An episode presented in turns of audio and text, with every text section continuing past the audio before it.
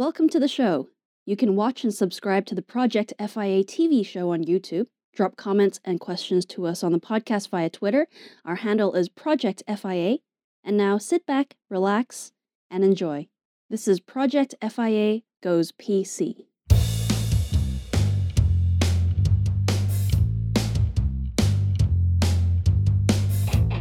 Good evening, good morning, good afternoon, good night, good early morning, whatever time it is around the world. This is episode number 79 of FIA Goes PC. And as always, I'm your host, Rebel Zen. It is uh, going to broadcast on the 7th of September. We have it planned, so we are at the 79th episode. It's a very important day because it's the National Hatching Day of Rebel Zen. Yes, that's right. I can hear all of the applause from around the world uh, in my ego and imagination state. Yes, thank you. Thank you for your well wishes. I was hatched many moons ago on this day. That's spectacular. It is really. Uh, we are still at the Gypsy Caravan Park. We've moved on with them. Uh, we've joined Cirque du Soleil, uh, which is not the Cirque du Soleil that you all know.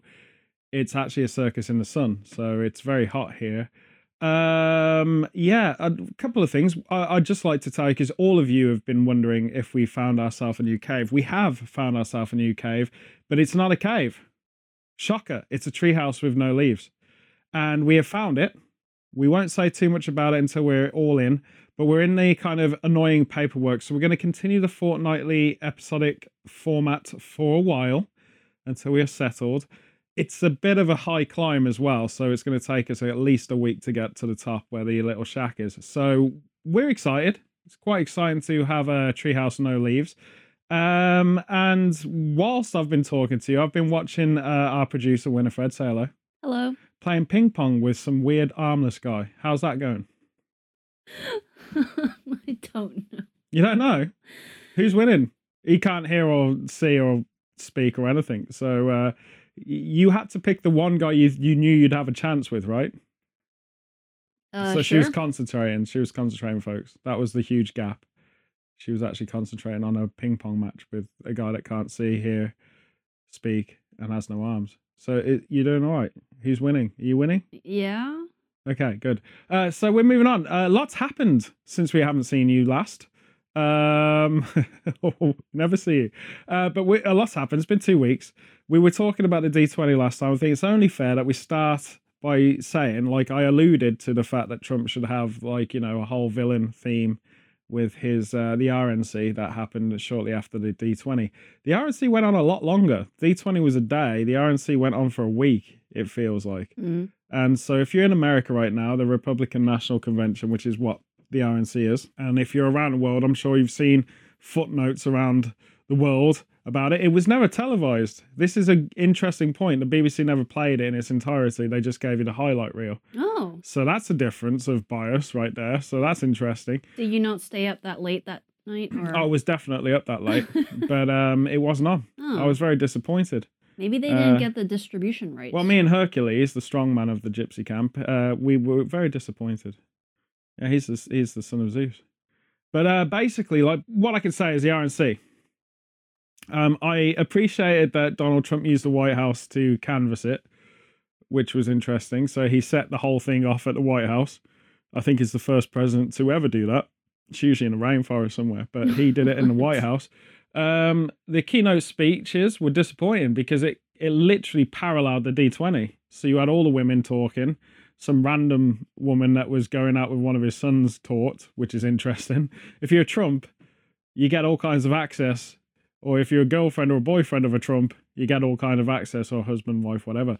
But yeah, no, it was interesting. It was interesting. It was really interesting where Ivan, Ivanka, I think that's the name, Ivanka, Ivanka, Ivanka, yeah. when she gave a speech because it sounded like the Eurovision Song Contest to me because she's got a heavy, I think she's Ukrainian accent. Yeah. Um, but yeah, pretty much on the heels of the D20, so it became a cat fight, and this is really bad. I was expecting something vibrant. The only thing that we got that was kind of Third Reich was the ending where you had the whole American flags with the eagles on top laid out, and then a nice firework display. It felt very Third Reich, to be honest. I could hear the uh, the the footsteps. But anyway, no. Just speaking of it, I think Trump's a lot of what I found interesting in it was a lot of the people around Trump were saying you you, you just don't get him. You know, he's a nice Mm. dude. Beyond all of this, he's a great dad. He's a great husband. He's all of your uh, well-being is in his mind. And you know, it's it's interesting how they went for it. It was a family affair for sure. One thing I will say is Mike Pence gave a good speech. Okay. And I still think Christian Bale will play him one day. I'm fa- fairly sure it's Christian Bale in heavy prosthetics. But um, all in all, it felt disappointing because the whole thing was just a instant reply to the D20, and it was very. eh, They've been at each other's throats ever since, so we all know that situation. Uh, we'll say a quick shout out whilst I'm in America.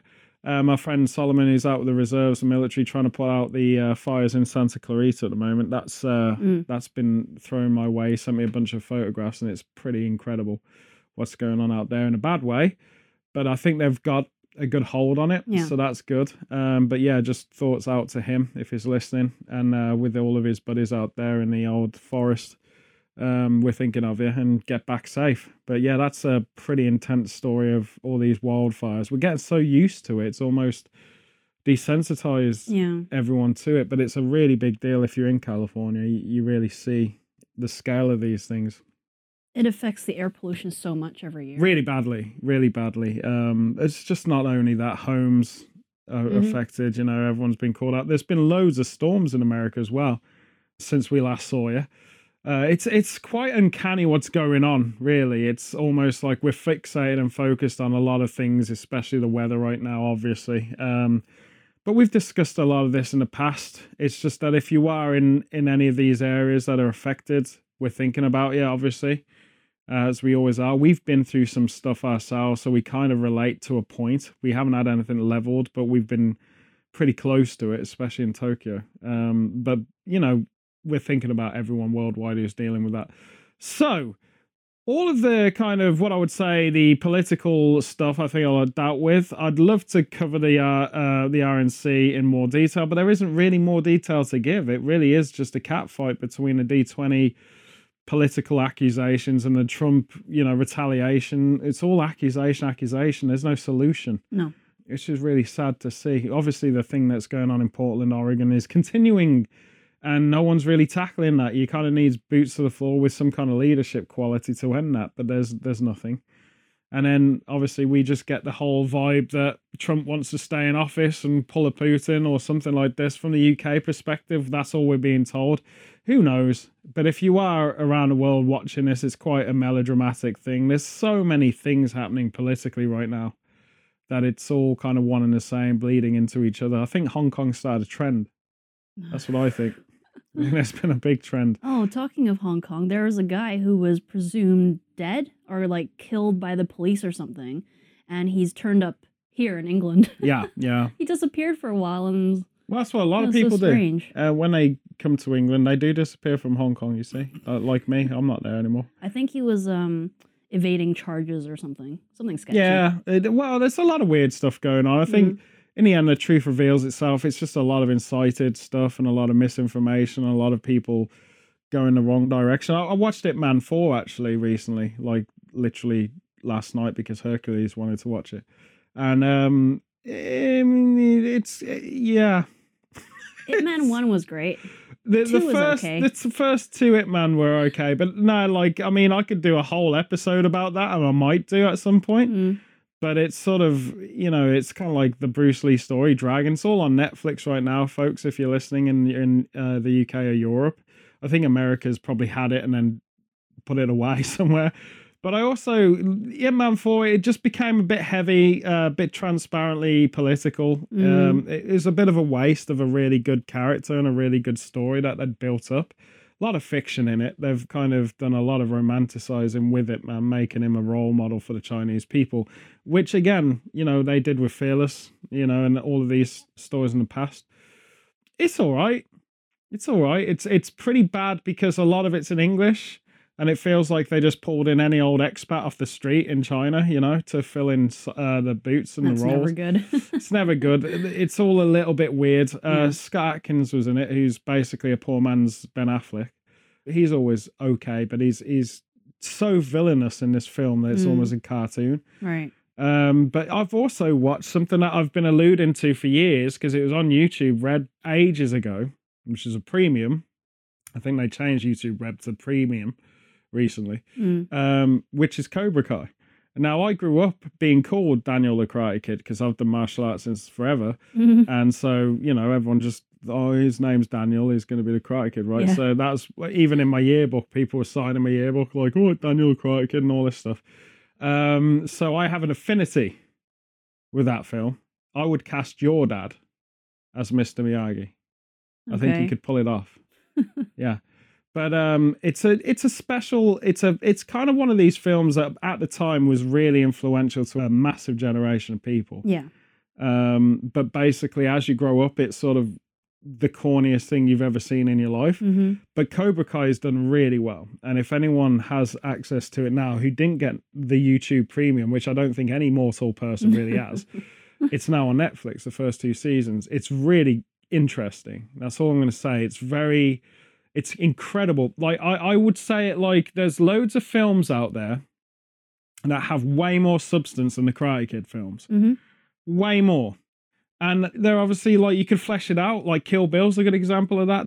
You could do the whole prequel to Kill Bill. You could do sequels to Kill Bill. There's loads of stuff that wasn't answered. Mm. And there's this mythology that you kind of want to stay in. Sure. Well, the Karate Kid was very black and white, very you know linear. transparent. Yeah. Yeah.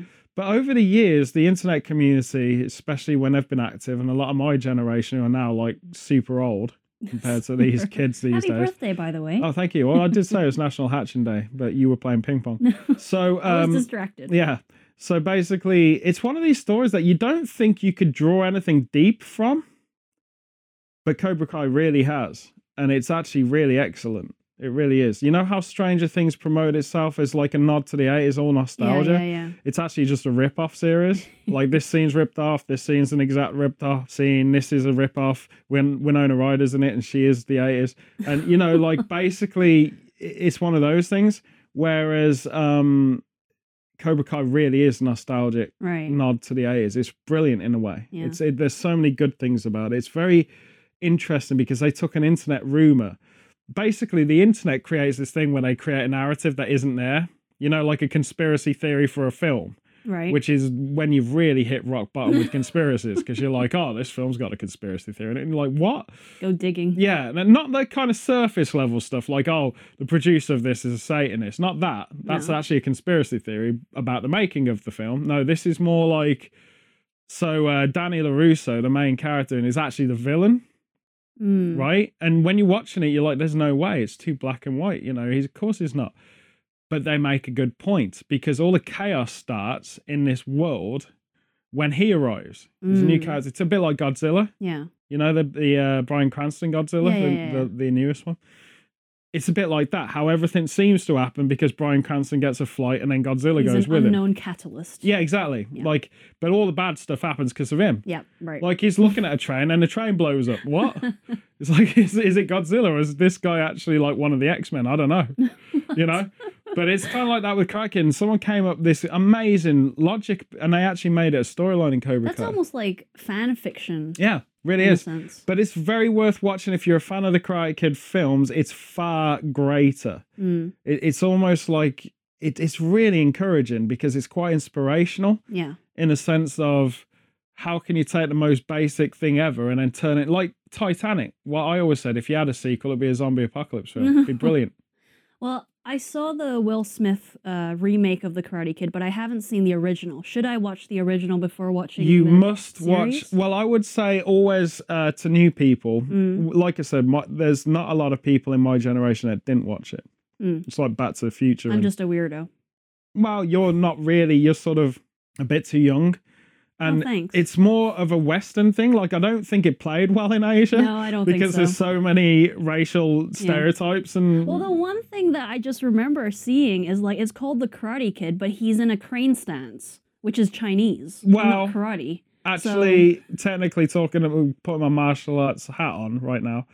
The essence of karate is Okinawan, Yeah. And the Miyagi Do school of Do which they is justify it?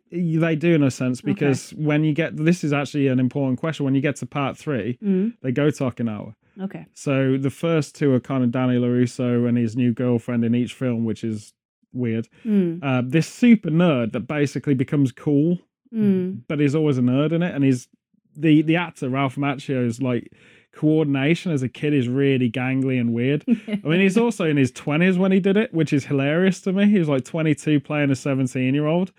And now he's like nearly 60 and he still looks absolutely amazingly young. It's Mm. quite incredible. Baby face. Yeah, very much, but all very youthful energy, and and it's That's pretty cool. cool. The consistency of the character's been good, and I think that what I was going to say, like the crane stance or the animal styles would have made it Takinawa Yeah. because of Hapkido and all of the essence, Sure. the build up to what became karate, and Shotokan being the most famous.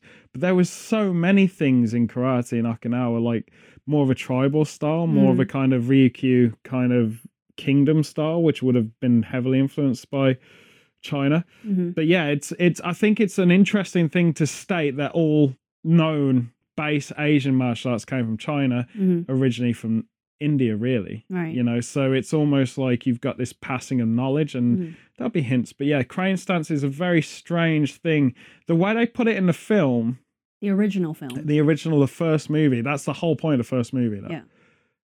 There's some things that I really like about it. yeah. I'm not going to ruin it for you because you haven't seen it, but that particular move was always something that made you go, that sucks, Right. Yeah. right? But what they've done in Cobra Kai is they've given you angles. The, the producers of Cobra Kai found footage that wasn't used. Mm. So extra clips and Yeah, yeah, extra yeah. scenes, and they cool. actually got a better angle of it Oh wow. where it looks legitimate. So you're actually like, oh, that that's actually not that bad. Yeah, It- it's right, not as bad as. I remember it. Okay. Because before I think it was you just saw it from the front and it looked lame, Mm. but now they've got a nice side angle and you see it clock Mm. Johnny in the face straight up, and it's actually pretty good. Yeah, that's really interesting because that's my preconception coming from Asia, looking at a Western film where I fe- I immediately was like, oh, are they getting the cultures mixed up? Well, it's And, know, interesting again because I think that the guy who wrote it, mm, the creator of it, was an ex GI that had been to Okinawa. right. If they can justify, then that's that's cool. Well, it's it's fair actually. Like it's a film made through rose-colored glasses, yeah, rose tinted yeah. glasses. Yeah. because it's basically the guy who created definitely had a love affair for Japanese like Okinawan karate. Mhm. So many people in America did. In fact, when Bruce Lee was massive in Yeah. the seventies, Yeah, yeah, yeah. when he was at his absolute apex, everyone just knew karate. They didn't know anything from China. They didn't know anything from other sides of the Mhm. world. It's still very much like that in America. Yeah. They've accepted Taekwondo because it's a lot like karate, and they love their strike stuff, and they love their mixed martial arts and all this stuff. hmm But what I think the Karate Kid did was it showed you the philosophical side of karate, Mm. which no one goes into, really. Like, because karate is basically you send your kids to it. It's meant to be quote Yeah. unquote self defense, but you just want to see them smash boards and beat each other up. You know, that's what your dream is. Whereas the Miyagi side of the story goes into the philosophy. Yeah. And by the Almost third, like Caine and Kung Fu. Mm, way better because it's more Okay. authentic. Because Right, Pat right, right. Morita, the actor who's no longer with us, he basically would have probably fleshed it out, made it a Mm. bit more authentic. Okay. But the first two films are kind of more or less the same. The sequels are cash in. Yeah. It's basically more the same thing, yeah, yeah. but they flipped it on its head. From memory, I think Daniel goes dark in it hmm in the second one. But then the third one's in Okinawa, so that you really get by the third one an essence of the spirituality side that they're trying to build. Mm. It's a heartwarming story. The the remake with Jackie Chan and Jaden Smith Yeah. was all over the place because again, it wasn't karate; it was wushu, hmm which is Chinese martial arts. Yeah. And the philosophy, the, the essence is there, but the the change, the dynamic of it is very different. Mhm. Whereas Cobra Kai brings it right back to canon. Right. Right. Right. and yeah no it's it's cool i wasn't expecting too much but it really impressed me and i'm pretty hardcore with this stuff obviously there's a lot of things that are quite uh sickening like the american high school romance drama that's attached in it but that's always been in the Cry kid it's always a main staple of it that kind of makes you a bit sick. Um, you know, it's Some an interesting. like it. Well, it's the, the the diversity thing about the nerds and the, the Mm. not nerds and all this stuff and Yeah. what it is to be a nerd. All of that gets a bit old very quickly for me, but that's age related. Sure. I think when you're looking through the eyes of the people in your generation in the story, it's Yeah, yeah. absolutely amazing, and they've done really clever stuff to keep the 80s relevant in it. Mhm. So the soundtrack is relevant. Mm. Certain signs in shops have been very 80s, Yeah. but it doesn't look out of place in today's world. It's very cool. Okay. It's worth watching. But yeah, to answer your question in a long-winded way, the first two films at the current are the only thing I've seen made like reference to at Cobra Kai Right. it helps. Yeah. Because I think if you watch the films, even if they're tacky as hell to you, Mhm. you get the essence. And then when you watch Cobra Kai, the iconic stuff is more relevant Right. Yeah. because you could just watch the series. You understand the the depth of reference. yeah, you could watch the series and it wouldn't have emotional heartstrings. There Mhm. are real emotions built up in a Karate Kid franchise, real ones, like it's genuine. Okay. Um, otherwise, it wouldn't have been the fifth gross movie of that year. You Yeah. Know? So Yeah. highest gross movie. Anyway, so that was what I've been doing. Mm. Yip Man, Ip Man Four was. Eh, it just it doesn't feel good. Let's put it that way. Yeah. It feels like they've cheapened what they started with. To they be should have just stopped after the second one. definitely. But this is just my Netflix review. the other thing that's been incredible and underplayed by all national press due to controversy of the guy hosting it, essentially, um, which I've partitioned my mind to. I was watching Joe Rogan. Um, and he did an interview with David Blaine. We've mentioned David Blaine a few times, I Mhm. think, in the past. It's always interesting because David Blaine, I would put up there as far as what he's done in his art form Mm. in the same breath as Michael Jordan, Michael Jackson. Um, basically, he's elevated the forum so high that you can't. I don't think many people on this planet don't know who David Blaine is. It's it, you know what I mean. It's an elevated name. Yeah. I, I remember when he did that glass box. Yeah. Um, was that in New York? Mhm. And he basically starved himself. He did one in London, and he did one in. New York. The one in New York, he was stuck in ice. Yeah. I think in London he was There was an underwater one as well, yeah. But uh, the one that Yeah. really sticks with me is him being in this glass cube suspended. And it was interesting because David Blaine, and this is telling the kids today who probably don't know who he is. David Blaine, for sakes and purposes, was a street magician, hmm but he was very grotesque. He did a lot of grotesque, risque stuff, a lot of stuff that really creeped you out. I think he was the first guy who levitated and did that trick. Now it's been done to death. A lot of people have done that, but he was really um, different. Like he'd do stuff where he'd do a car trick and then throw it at a car door, and then it was stuck behind the glass, and Yeah. you're like, "How the hell did he do Yeah. that?" And a lot of people just said, "Oh, it's fake." And you know, like it's camera setup, so Mhm. obviously he's just got a bunch of actors reacting to what he does. Um, but actually, he's gone to levels to say, "No, I'm not fake." But he was doing weird stuff like shoving ice picks through his arms Yeah. and doing cutting his eyes and like Mm. almost strange stuff, like jackass kind of. I think it's Era? almost like pushing it's it's pushing magic and illusion to reality. he would say that he separates the two. Like there's magic, which is all the tricks that we Yeah. know, and then there's stunts that he does from Houdini. Like his Mm. main thing was to take what Houdini did and do it way beyond. Yeah. Like hold Like your breath for 20 escapism minutes and all yeah. the real stuff that Mhm. you have to really do. Yep. There is a knack to it and there's a lot of tech behind it, but at the end of the day, it's about you and what You, you, do do it. Yeah. as your endurance. So he's been trying to do loads of stuff. I think he did the bullet catching trick as well and loads of different stuff. He was on Joe Rogan and Joe Rogan, it's the best forum to see it, hear it from his mouth. David Blaine himself, he- Mhm. they go into all of that. But the one thing that he advertised was a thing called Ascension, which I had no idea about. It's been so under marketed and promoted here in the UK. Mhm. But Ascension was basically um, he had this new stunt in mind, and he linked up with YouTube to do an all access pass to the day that this thing kicked off. Where, in a nutshell, he just had a whole bunch of helium filled balloons, and he wanted to do that thing that we all imagine as kids, where you hold a whole stack of balloons and float off. And you lift You know up, how yeah. your parents always go when you're in the mall and you want to have a ton of balloons or whatever, and your parents go, "No, you can't have all of them because you'll float off." yeah, yeah, that yeah. kind of a thing. He legitimately did that. That Yeah. his stunt. And what made this special, and I was going to say, David Blaine has always been someone that's forethought technology. Mm. The glass box thing was a good example of that. So the ice box, because he had 24 hour surveillance, you could go online and check him out. And in London, they did the same thing where you could just go online at any point and there's cameras fixated on him. You could ask him questions and stuff like this. Mhm. And so they've always been way ahead of the game, but the attention to it's gone. Decreased, he got into some controversy. And you know, whenever you you think, where's that guy now? He Yeah. was like really big in the nineties or whatever, and where's that dude now? It's usually because of a controversy, Yeah. right? Or impending legal suits or something like Mm. this. With David Blaine, it wouldn't it wouldn't be unfair to think, oh, that dude pushed it too far and you know, in his ice thing, and he's Mm. probably got major health issues, you know. but he's a fine, he's all right. Yeah. And so the Joe Rogan thing, he was promoting this thing, and and so that got me locked to it. And I just about managed to see that interview in, in time to know about this thing Right. Yeah. because it just wasn't advertised. And it was about a three hour program when you watched it live. It was all live, and it was incredible. It was really incredible. I won't ruin it. It's all up on YouTube still. As far as I can tell, it's free.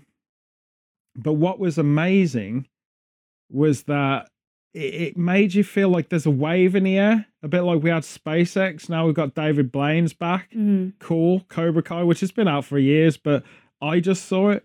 It just feels like things are, re- you know, reverting to a more exciting time. And I think Mm. kudos to David Blaine. Love him, hate him, the controversy or whatever that is. I, I keep out of things like that usually, but I feel like he really did a lot for people to just redirect the focus to something truly amazing Mhm. like SpaceX.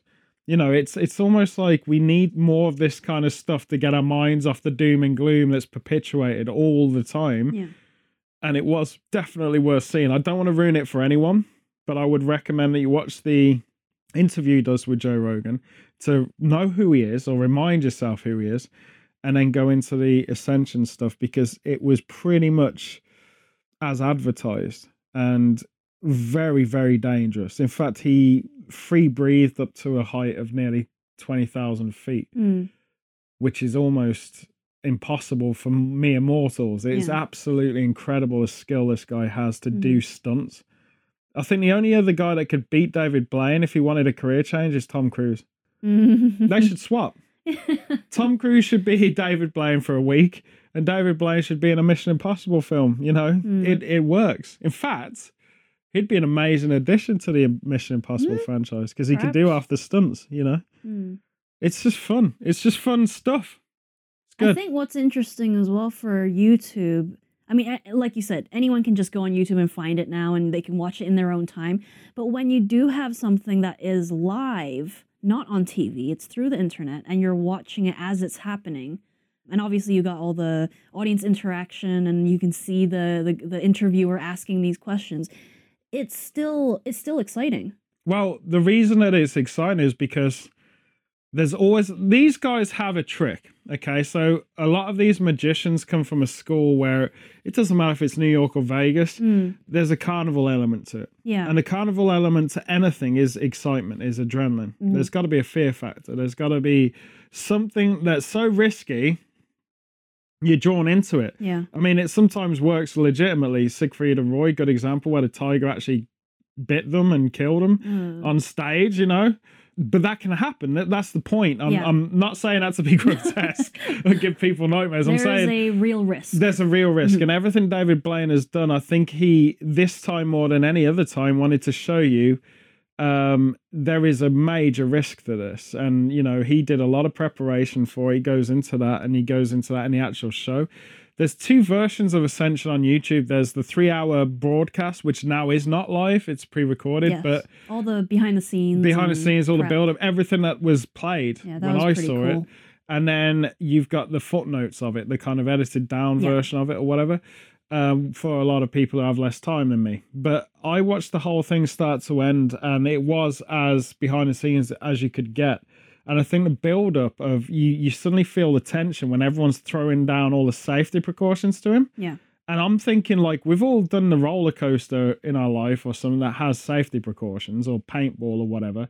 That has a sense of adrenaline, has a sense of risk, but we know the do's and don'ts. This guy was getting details like, right, this is where you got to land. If you don't land there, you might hit a power cable. And just like, all right, I'm out, you know. And my cousin, Will, quick shout out, Will, know you're listening. has just skydiving uh, dived. Skydiving. Skydiving. That's the new. That's the Scottish word. Went Skydiving. He went skydiving. Aye, that's what he did. Aye, oh, it was skydiving. Oh, it was a good time. Did he have Well, fun? Well, yeah, like he loved it. Yeah. And I was just thinking, it's kind of funny because you you kind of do all of this prep. It would have been an early start for him, driving to the coast or whatever, Right. getting into the plane, going up. You get all the harness on, everything's explained to you for a five minute jump. It's Yeah. literally five minutes. Yeah, yeah, David Blaine's thing was an hour in the air, yeah. slowly rising. I'm not going to say anything more because the parachute and all of this stuff he didn't have when he started. I'm not going to say anything more. Just watch the amount of risk that's real in that is completely 100%. There is Mm. no, you know, you have to train hard and you have to have a great team. And in fact, the thing that made it really humbling was here's a nutter that has these crazy ideas, he's the celebrity. And there's the team of experts who've been doing this 50, 60 years on and off, different age groups, who have got to deal with this nutter yeah. and make it as safe and as possible to get his vision across. They did it, and technology has Yeah. helped. But it was really quite incredible, and Mhm. it's um, it's humbling to see that in times like this Yeah. because everyone was doing their job 100%. Focus was 100%. In fact, watching it live was interesting because David Blaine usually had massive fanfare. So get into the icebox and you have this strobe light thing and this like dun, dun, dun, dun, dun, dun soundtrack. And then everyone's like, oh my Mm-hmm. All God, oh my God, oh my God. You got Kevin Hart doing a go, oh my God, he'll, he'll be that guy. And then, you know, the ice, got when he gets him out, crowds. it's like dun, dun, dun, dun, Yeah, dun, yeah. smoke and everything like that, blah, blah, blah. And then he's sent to the uh, emergency room because he's obviously got hypothermia. That's what happened with the ice one. Um, but, you know, like there's always a big fanfare. It's all televised. You get like 300 people going, David Blaine may not come out of this thing alive. It'll be mm. changed for, and there's all this voiceovers, very cinematic. This was stripped of any of that. In fact, the intro, when you watched it live, he had his daughter, and you could see his um show business head working Yeah. like he had a click from stunt guy to showbiz and showbiz guy was like we got to walk on with the right balloons and we got to it's all for the cameras and it'll be great in a pickup bit where it's the highlight reel Yeah. and that'll be all a cinematic thing. But when you're watching it live, you're like, you're just walking with your daughter, thinking of aesthetics. This is nuts. Yeah. You're about to like do. a catwalk. yeah, totally weird. So it was really cool to see that, and I think Mm. anyone. I always like to try and push people because we haven't talked about film for ages, and we're a kind of a film podcast Yeah. don't really go into it much, but I, I've made today sort of uh, be very media relevant Yeah. because I think that a lot of people listening to this, especially with the David Blaine live feed, the three hour show, you get to see what it's really like behind the scenes of these massive budgeted things where it's actually just really simple. A lot of this stuff, especially Hollywood, the way of Hollywood working is a lot of like how many experts can we throw at this to guarantee something you know like you'll get a award-winning director of photography to film it for Mhm, you you get mhm. the award-winning soundtrack it's almost like football management where you're kind of getting all of these people with talent to Yeah. bolster your team so you get the most uh grossing profit before you've even started because Yeah. the film might be a piece of garbage but you've got all of these names so Yeah. people are at least curious about it and it's to sell a ticket That's actually a really good analogy. yeah. And so with magicians, it's always that, but you need the hook, and the hook is adrenaline. Yeah. It's risk. Mm. This could go wrong, which This plays off everyone's sadistic core. And they're all like, oh, I love things that can go wrong. And we're all watching it. That's why we're watching SpaceX. We're not Mm. watching it to see, like, hey, this ship's going to go off to space. We're waiting for it to blow up Yeah. midway. so we can go, Yeah. oh my god, something's happening. Exactly. That's the cynicism, you know, Yeah. that we all have. And, And uh, as soon as they're safe, everyone's like, oh yeah, we're yeah, yeah. As soon as you're safe, you're almost like that's actually really not that good. I've just wasted all this time. But David Blaine was really good because it's a human Mm. story. It really is, and I think SpaceX was good for that reason. Yeah. But it's really strange, isn't it? Like my cousin goes skydiving for his birthday, first time ever. Loved it, which I'm really glad, man, because it's it's a terrifying thing to do, really. But I think Will's energy is to push himself, and I really appreciate that. I Mm. couldn't. I'm not sure if I could do it Mm. because I had a massive problem with heights for many moons. I'm still not great with them. But I've got better after living in palaces in the sky in Hong Kong because Yeah. you don't have a choice, right? No, no. But um, you know, like I think it's quite awesome that people do that. What David Blaine did was just like Mm. it's almost weird because my head wasn't thinking about skydiving. Will does it, and I'm thinking, God, I hope he's okay. And Mm. you all have that inert feeling, like I hope everything's okay. And of course, he's fine and everything's good. But this thing was really, it really was like how how smooth it all went was a testament to his team. I have to say, when I first started watching it, um, because with all the behind the scenes and sort of the build up, part of me was like, why? Why would I be, you know, why why would someone do this? Why would I be interested in this? And then the other part is like it's almost like, well, why do we send people to the moon? Because we can, because it's like the power of human I don't know. Well, I think I think it's always Can that- we do it? It's an It's option. just, It's, it's like just that question. I think basically you got to strip it down. Like entertainment works on loads of different facets, but there was two major magicians that were really mega big. David Blaine was number one, always has been in my head. There's been loads in the 80s. You had loads. Siegfried and Roy had a, uh residency in Vegas, but you also had David Copperfield, who was on TV all the time. We had Paul Daniels in England, who was like your granddad doing it Mm. um, not got the same pizzazz as the other lads, but his most controversial thing was his wife was a lot younger and they ended up on a Louis Theroux weird weekend Okay. documentary. yeah. But David Blaine is literally the Michael Jordan of street magic Mm. because he raised the profile. It became a totally different form. It's like pushing human limitation in an entirely different. Well, it was way. even before he did the stunts when he had a TV show here in the UK on Channel 4 that directly ported from US TV. And it changed the game. In fact, Derren Brown, who anyone in the UK will be more familiar with because he didn't really work in America, yeah. uh, he's a psychologist. He's not really a, a trickster, he's more of a psychological trickster. He, he Yeah. plays psychology on you. Yeah. He's, Uh, he's, he's a mind. illusionist. He's a mind illusionist, Yeah. yeah. Mm. Uh, yeah, mentalist, I think he'd call Yeah, it. yeah, yeah, mentalist. Um, we just went through a whole foray of words. He's a he's a raspberry vanilla cornetto, is what he is. Uh, and basically, he presented his show in the same style as David Blaine, Mm. exactly the same style. Yep. So David Blaine changed the game. hmm Channel Four then brings Derren Brown as the UK equivalent of Mhm. David Blaine with very different magic Right. spectrum. And did the same live shows and all this stuff, and it was it was a big deal. It wasn't like you know magic at that point was either you'd go out for dinner in London at a weird sort of Creole place that no one's ever heard of, and they'd turn up with their little Little bow tie on and do little card tricks, and you'd be like, "Oh my god, I'm fat." on a small stage, Yeah. and it's just like a, Well, no, no, they'd go around the table and do it. Oh, like, yeah, yeah, yeah, of course.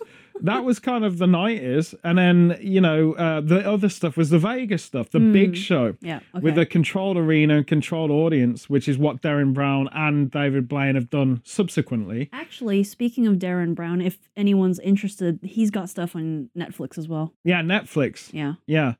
But um, basically, Worth David Blaine at. in, in the 90s, just to set it up for people who don't know who he was, was like, just as a street magician, the same as like, here's the thing that I would liken him to Michael Jackson. The reason that I would do that, there's an innocence about David Blaine. There's like a sincere innocence where he gets super excited about stuff that we've all outgrown because we've become cynical adults.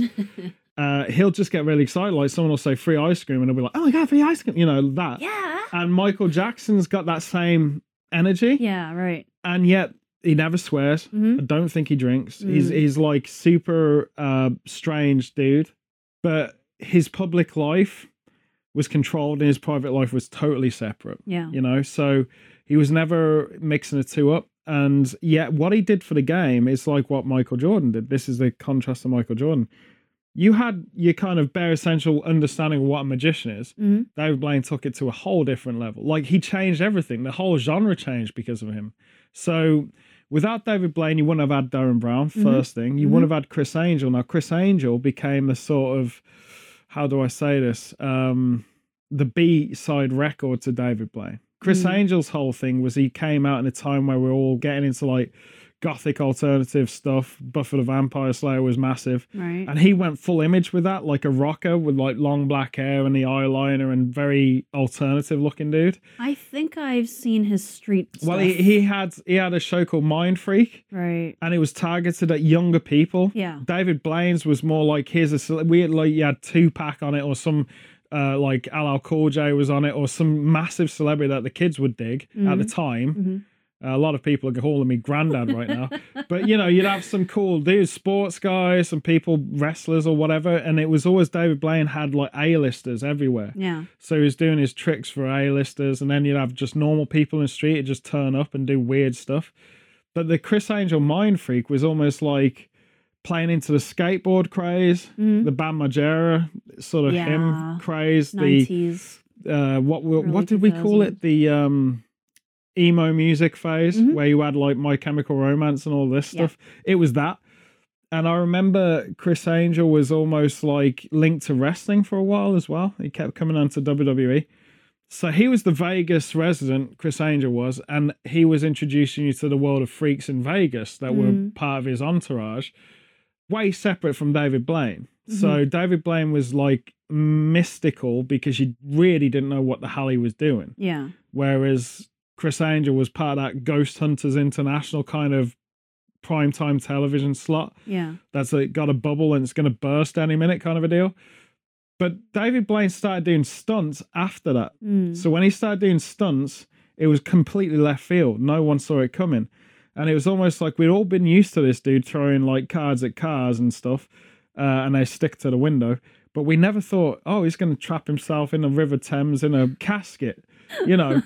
um, and so what he says on Joe Rogan really says, I don't want to paraphrase. I do suggest you watch both forums. But if you want to avoid swearing, because Joe Rogan's good at that, Mm. um, if you want to avoid that, I'll just give you the kind of cliff notes. So basically, he was a massive fan of Houdini. Right.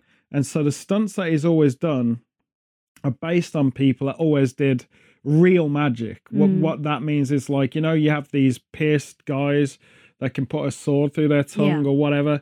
That kind of crazy, weird sideshow to Houdini's escapism, where he'd lock himself into a vault and get out of it Yeah. submerged in water. So all he was trying to do is modernize, in the same way he's done for street magic, he was trying to modernize the uh, culture of escapism. Mm. And so that's how it started. But then he developed real skills, like he could actually legitimately hold his breath underwater for like Five minutes 17, something. 17 minutes. Seventeen. Yeah. And he would do Navy SEAL training where they'd pass out underwater. My and he, God. he goes into it with Joe Rogan. But the whole balloon thing is because he imagines stuff like a kid. So we don't.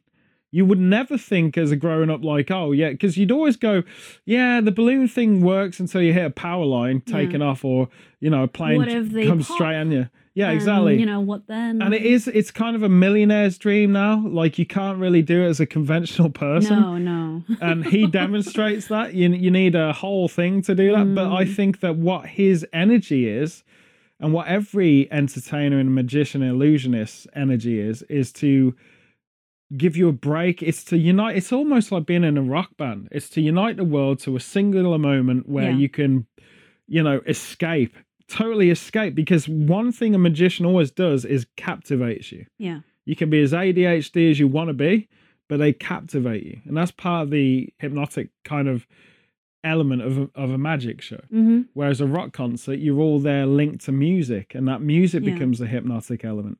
Yeah. And I suppose, like, for both of those examples, it really makes you be in the moment. And that's what makes it memorable. Especially in this day of, uh, like you said, ADHD, or, or we're always we're always looking to the future. What am I doing next? What am I eating next? And the, we're never here. Yeah, but that's the direct comparison to the SpaceX. Yeah. But there's also an underlining, and this is what I really was trying to get to.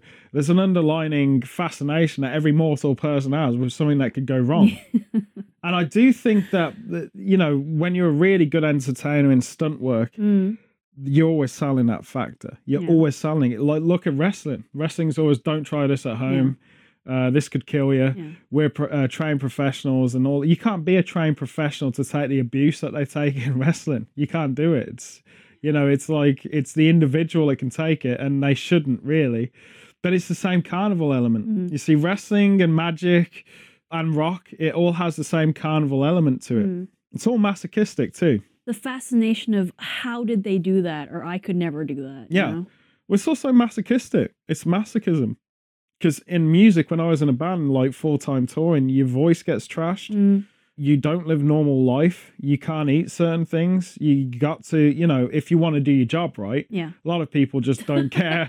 do any drug, go to the alphabet of all the drugs, I'll do all of them, Oh, and gets crazy on alcohol. But for me, it was more like, well, you know, I want to put a show on. Mm. You know, I don't want to just do a gig where you're hearing music. I want to put a show on.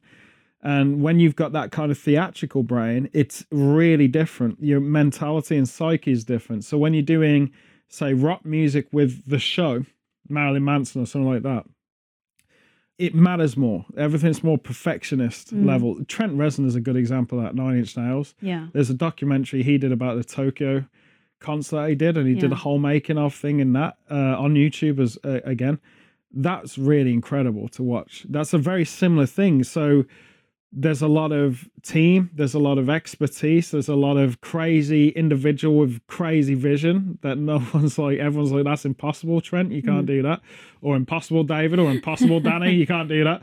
And they all say Um, and then it's no. it's getting it to a budget and it's getting it to reality. So you it, you know it's it's almost like making a film in itself. But one thing I will say about all that links all of this together is that masochism, because the audience biggest hook for David Blaine's stunts is this could go wrong at any level in any way, and that's what it's sold on. Yeah. It's all sold on that. Of course. It's, it's all siphoned. Wrestling's the same. Mm. And the thing is, they've both got track records where something bad has happened Yeah. really bad, like death. You Mhm. know, like Owen Hart's tragic death on a live pay per view. I'll never forget that. Scars you. Right.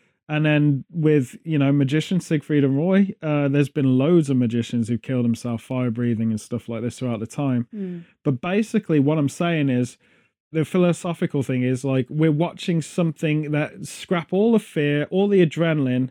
Now I've seen it. I know there's not much of that when you actually watch the thing.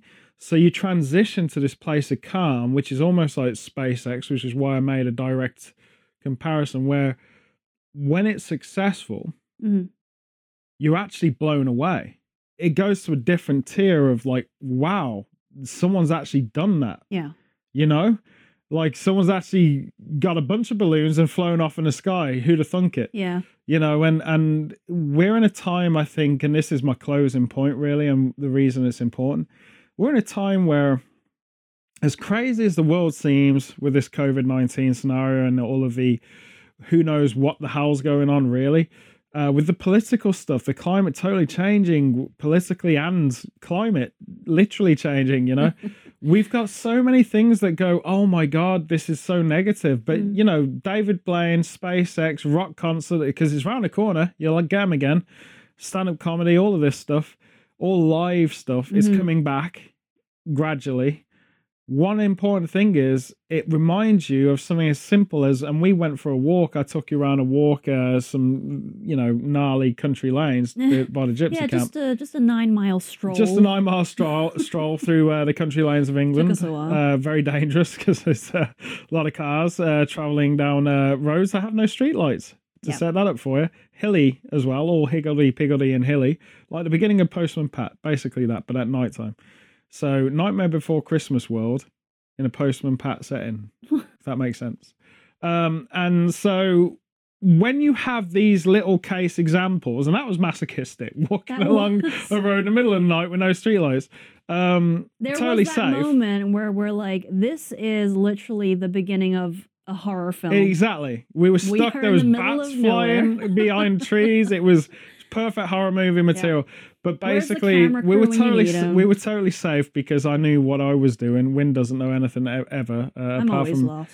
uh, playing ping pong with a guy that can't see or hear or has no arms. Stop um, telling tales. No, this is real. It's just gone off. You can't tell because you can't say anything. But basically, um Casper, I think his name is. This whole thing is for me to tell everyone around the world right now that the simplest stuff is when you see how normal things really are, despite all this craziness, someone can still pull a stunt like that on YouTube. Despite all this craziness, we can still send a rocket up to space. Despite all this craziness, my cousin can go skydiving. Mm. But we can walk down country lanes that haven't changed for maybe 800 years. And I think that's important to say because really, nothing's that bad. You Just know, look out your window. nothing's wow. Don't look out your window. okay. Don't look out your window. There's a monster. But but, but basically, I'm just saying like we've got to stand Hmm. a positive because there's always a positive, yes. and the Can't fight is wait worth for the fighting. live events to come back. I think it's it's, gonna, worth it's worth fighting on for. Yeah. And uh, Good if pulse. if any of you have uh, you know time to hit Netflix, have a check of uh, the Kraken and Cobra Kai. I will. If you're into it, like it, not everyone's gonna enjoy it. If you're a granny and you're like 860 years old, you probably Don't wouldn't get it. I think grannies listen to podcasts. And if you're 860 years old, you'd be in a Guinness Book of Records. Yeah, you'd be a David Blaine stunt. That'd be a good one. How to cheat death. Mm. The final stunt of David Blaine. Who knows? But we'll be back in two weeks. It's gone fast this week. Gone fast. It's probably because it's uh, my National Hatching Day. Yeah. But we'll be back in two weeks' time. Two weeks older. And closer to our uh, moving in the treehouse with no leaves. We'll see you soon. Take care, everyone. Look after each other.